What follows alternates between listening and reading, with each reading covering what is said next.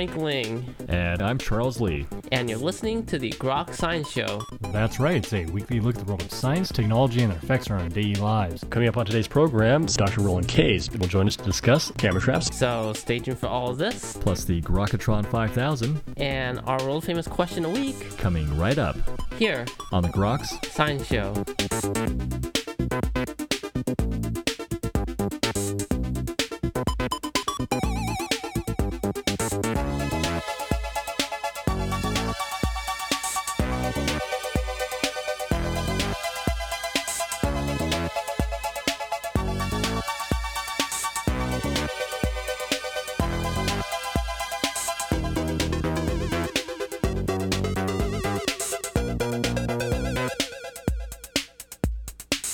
Back to the Groks Science Show. Well, camera traps may not be uh, common for most people, but not only do camera traps provide stunning images of endangered species, they've also revolutionized the field of wildlife science and elevated our understanding of the animals in our own backyards. Well, joining us today to discuss the fascinating world of camera traps is Dr. Roland Kays. Dr. Kays is the director of the Biodiversity Laboratory at the North Carolina Museum of Natural Sciences and a research associate professor at the North Carolina State University.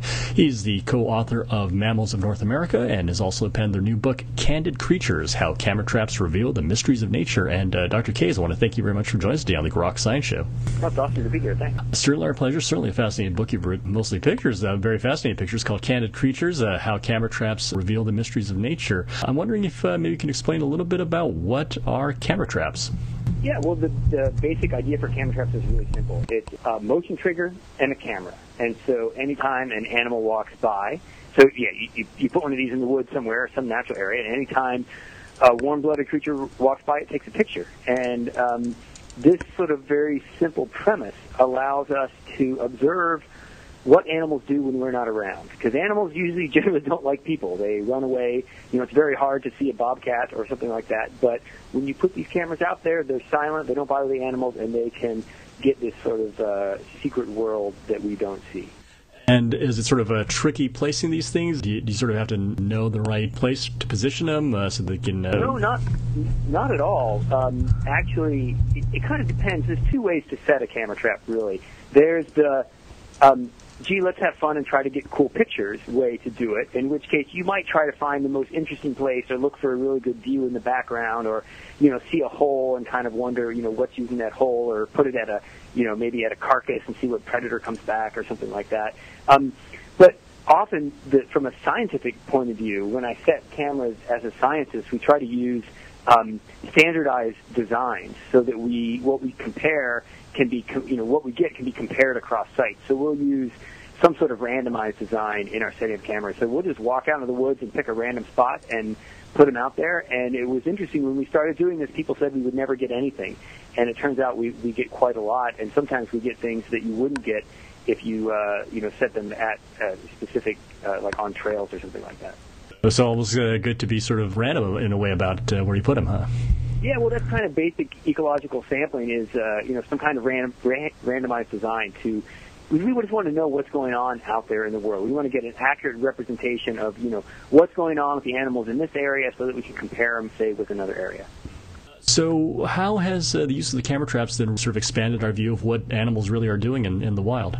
Well, it, it has a lot, and camera traps actually go back over a hundred years. Um, they're definitely a lot more popular now, but you know, some of the first, actually, the very first wildlife pictures to show up in National Geographic magazine came from a, a, a camera trap. And if you think about in those days, a hundred years ago, you didn't have big lenses, you didn't have nice flashes, so um, you, you couldn't sit there and get close to an animal if you were with the camera. But people rigged up these things on giant tripods, and they would have big um, instead of electric flashes, they would have cakes of magnesium powder that would explode and sound like a cannon, but would light up the scene and get these amazing pictures of these animals.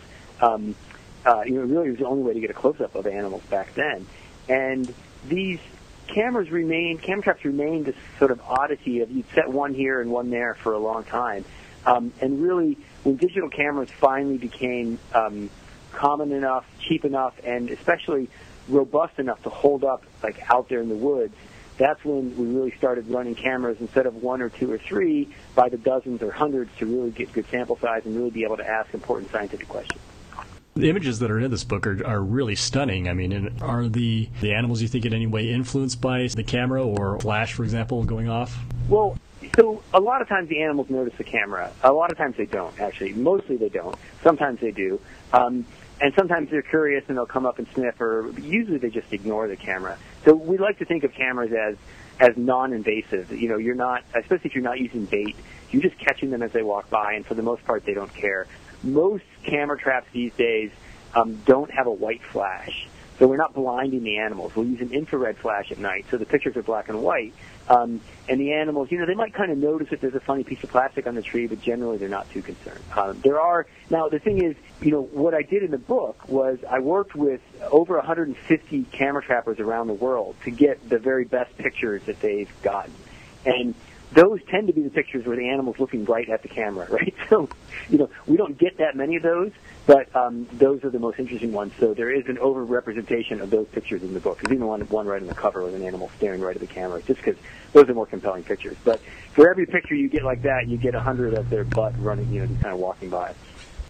So at least a little more striking examples that are in the book than uh, you might get in wildlife photography in, general. Yeah, I think you know on average, I, I, I sort of figure just about every time you check your camera trap, you probably have one really good picture or one one pretty good picture. And if you run enough cameras, you end up getting millions and millions of pictures, and, and just by by sheer you know bulk of sample size, you end up getting some pretty awesome ones. And so that's what I tried to do was basically raid the greatest hits folders of camera trappers all around the world to pull together the most stunning, interesting, and informative pictures and put them all in one collection. Uh, so, is there a favorite among uh, the greatest hits uh, for you? Oh God, no! I can't possibly pick a favorite. Um, they're all. It, it was, you know, one of the hard parts. So it was really fun to get all these. You know, get an email with a whole bunch of pictures from someone in Brazil or someone in Malaysia, and to go through those pictures was really fun to see what they'd gotten. And and part of it was also finding some that would tell the story of the research. So it was more than just the pictures, but also reading the papers that they wrote, the discoveries that they made, the conservation efforts, you know, underway to help save these animals, and how and trying to find pictures that sort of help tell that story um, that they learned from the science and the conservation that are motivating a lot of the camera trapping. Uh, so, what what do you think uh, this is really telling us then about uh, the science and, and the conservation efforts uh, for some of these uh, these uh, creatures? Well, a lot of the research questions are focused on, you know, how can we um, basically share the planet with these animals? So many of these, um, uh, so many of, of, these wildlife species are endangered around the world. Um, you know, generally due to some something that, that humans are doing, whether it's you know building roads or spreading invasive species or chopping down habitat. And so, trying to find ways that humans and animals can coexist together and how to reduce um, uh, the, our effect on animals is really motivating. Um, is really the main motivation behind you know quite a lot of research out there. Uh, you know, w- one of the most simple examples is looking at how to help uh, how animals will use underpasses to go underneath roads, and um, what type of design species are most likely to use, and in which cases we need to build actually overpasses, or in some cases even uh, for species that only climb trees, they've actually built these rope ladders, uh, basically these rope bridges across roads, and the animals will actually climb over the top of the road on these la- on these rope sort of bridges instead of going down to the ground and getting hit by a car. So that's really cool. Is there anything that surprised people from, from these type of camera traps in terms of uh, animal behavior, uh, in terms of how they interact with humans in, in the wild, and, and sort of the intersection between uh, humans and, and animals? Well, I think one of the one of the things that a lot of camera trappers, you know, whether it's a hobbyist or a scientist, you, you know, one of the first things you notice is there are a lot of animals out there that we never see. When I go for a hike down the trail, you know, I don't see very many mammals. But when you put a camera trap out, and same thing in your backyard, I don't see the gray fox in my backyard. But if I put a camera trap out there, I get him on camera every couple days. He's coming through my backyard, and I had no idea. I was working on a project in uh, in in in Kenya hiking up and down the Mount Kenya on the trails every day, never saw a leopard. But when we went through our camera trap pictures, they were hiking exactly the same trails all the time. So it's really striking, you know, really how good most of these animals are at avoiding us. Uh, so, so tell me about, uh, I guess, the community of, uh, of, camera trappers. You said it's not just those who are professional biologists, ecologists, uh, but also hobbyists. Is there um, a community involved, a community sort of uh, group that gets together to share these types of photos through yeah, the? There's, there's, there's, really two kinds, you know, other than the scientists. Um, the, the, the largest actually group of camera trappers are hunters that are using cameras, you know, usually to try to find out where are the deer, where are the big bucks, where are the animals that they're trying to hunt at, at what time of day to try to pattern these animals and um, help focus uh, their hunting results. And they really, you know, in addition to hunting, they they love the love wildlife as well, so they get a kick out of seeing those pictures. And um, so so they're definitely the biggest user of camera traps, and uh, that's what a lot of the camera trap industry, the, the companies that make camera traps, are focused around uh, that user group. Um, but there's a growing a growing community of, of non-hunters as well um, who are you know just curious about animals and um, like I said, you know, walking around the woods, they hardly ever get to see any mammals, but you can have a really intimate experience checking the camera trap. You know, it's almost like Christmas, looking at the memory card and seeing what you got, what's been walking in that area. You know, whether it's your backyard or your favorite state park or something like that. Um, it's a pretty cool thing to do. There any effort to sort of tap into that uh, as part of some sort of uh, citizen science, uh, collecting all sorts of images from all over the place to, to sample more broadly?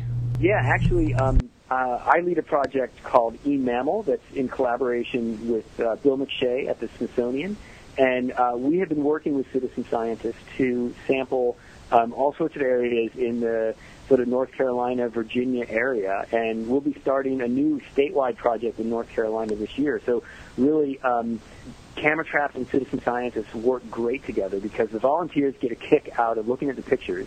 The data they collect in the form of these images are really good hard scientific data that we can verify, right? So if you tell me you saw a coyote, how do I know for sure that it wasn't really a fox or a dog? I can never really be totally sure because um, you know everyone's got different observational abilities, and sometimes when you see an animal really quick, it's hard to know what it is anyway.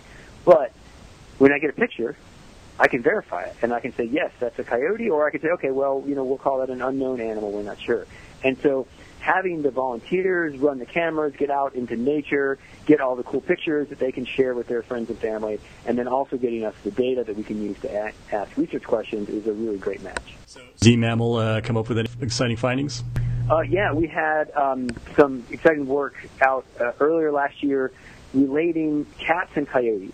And um, we surveyed, well, I say we, our, our citizen science volunteers, ran cameras in 32 parks from um, South Carolina to Maryland and uh, sampled the animals in the parks with the cameras to see what was living there. And we found, surprisingly, hardly any cats, any, hardly any feral cats out in these parks. Um, and my favorite example is Rock Creek Park, which is in Washington, D.C., and must have tens of thousands of cats within walking distance of the park. And we got only one photograph of a cat in that park, but we had 125 coyote pictures in there. So it looks like um, the coyotes are the predators that are keeping the feral cats from sort of running amok in our uh, in our nature preserves. Need to set some of those up around my neighborhood. Are they disappearing? Have you seen the coyotes? Uh, there have been reported sightings, so it might it might be uh, might be the case. Yeah, I mean a lot of these animals, especially the predators or the nocturnal animals, um, you know, they they don't come out until you're in bed, and they they sort of you know then they have the whole neighborhood to themselves. Really. So, if you th- if people are more interested in uh, getting involved or learning more about uh, camera traps, or, or even just exploring a little bit of these images, where where do you think people can start and, and go to?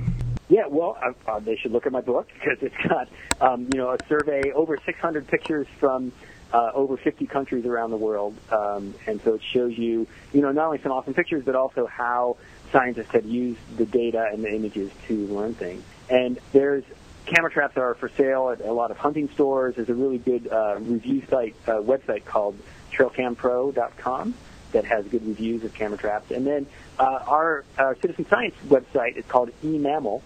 Um, and uh, people can sign up and contribute their images that way. Or, um, especially if they live in North Carolina, we're going to be launching a, uh, a statewide survey later this year. So we're going to be looking to involve um, lots and lots of people in every single county across the state uh, later this year. And finally, you mentioned uh, it is uh, something of an international endeavor. Does camera trapping vary across nations or compare uh, across the world? Oh, um, that's a good question. Certainly, uh, camera traps are being used in in just about uh, probably every country around the world. Um, and uh, certainly, the U.S. has a lot of scientists who use them, but they're they're such a straightforward method, right? There, you know, you need to buy a camera, so you need to invest in the technology. But once you have it, you can use it over and over. Um, and uh, and learn a lot about animal communities. So uh, certainly, you know, tropical forests have some amazing diversity of animals, and uh, there's been a lot of cameras run in tropical forests. Um, uh, as well as in you know temperate areas like North America and Europe. So uh, they're a global phenomenon, and I'd be I'd be hard pressed to pick a to pick the global leader. Um, but because uh, there's so many there's so many interesting discoveries all over the place. The book has uh, global photographs and uh, definitely uh, a lot to look at uh, across the world in terms of uh, the types of animals there. Yeah, even underwater, there's um, some uh, marine biologists have, have taken to using cameras to survey fish underwater um, for the same reason that there's species of fish that you won't see when you're snorkeling because they, they hide from us. Um, and the other sort of new frontier for camera trapping, I think, is up in the tropical forest canopies, or any forest canopy, really.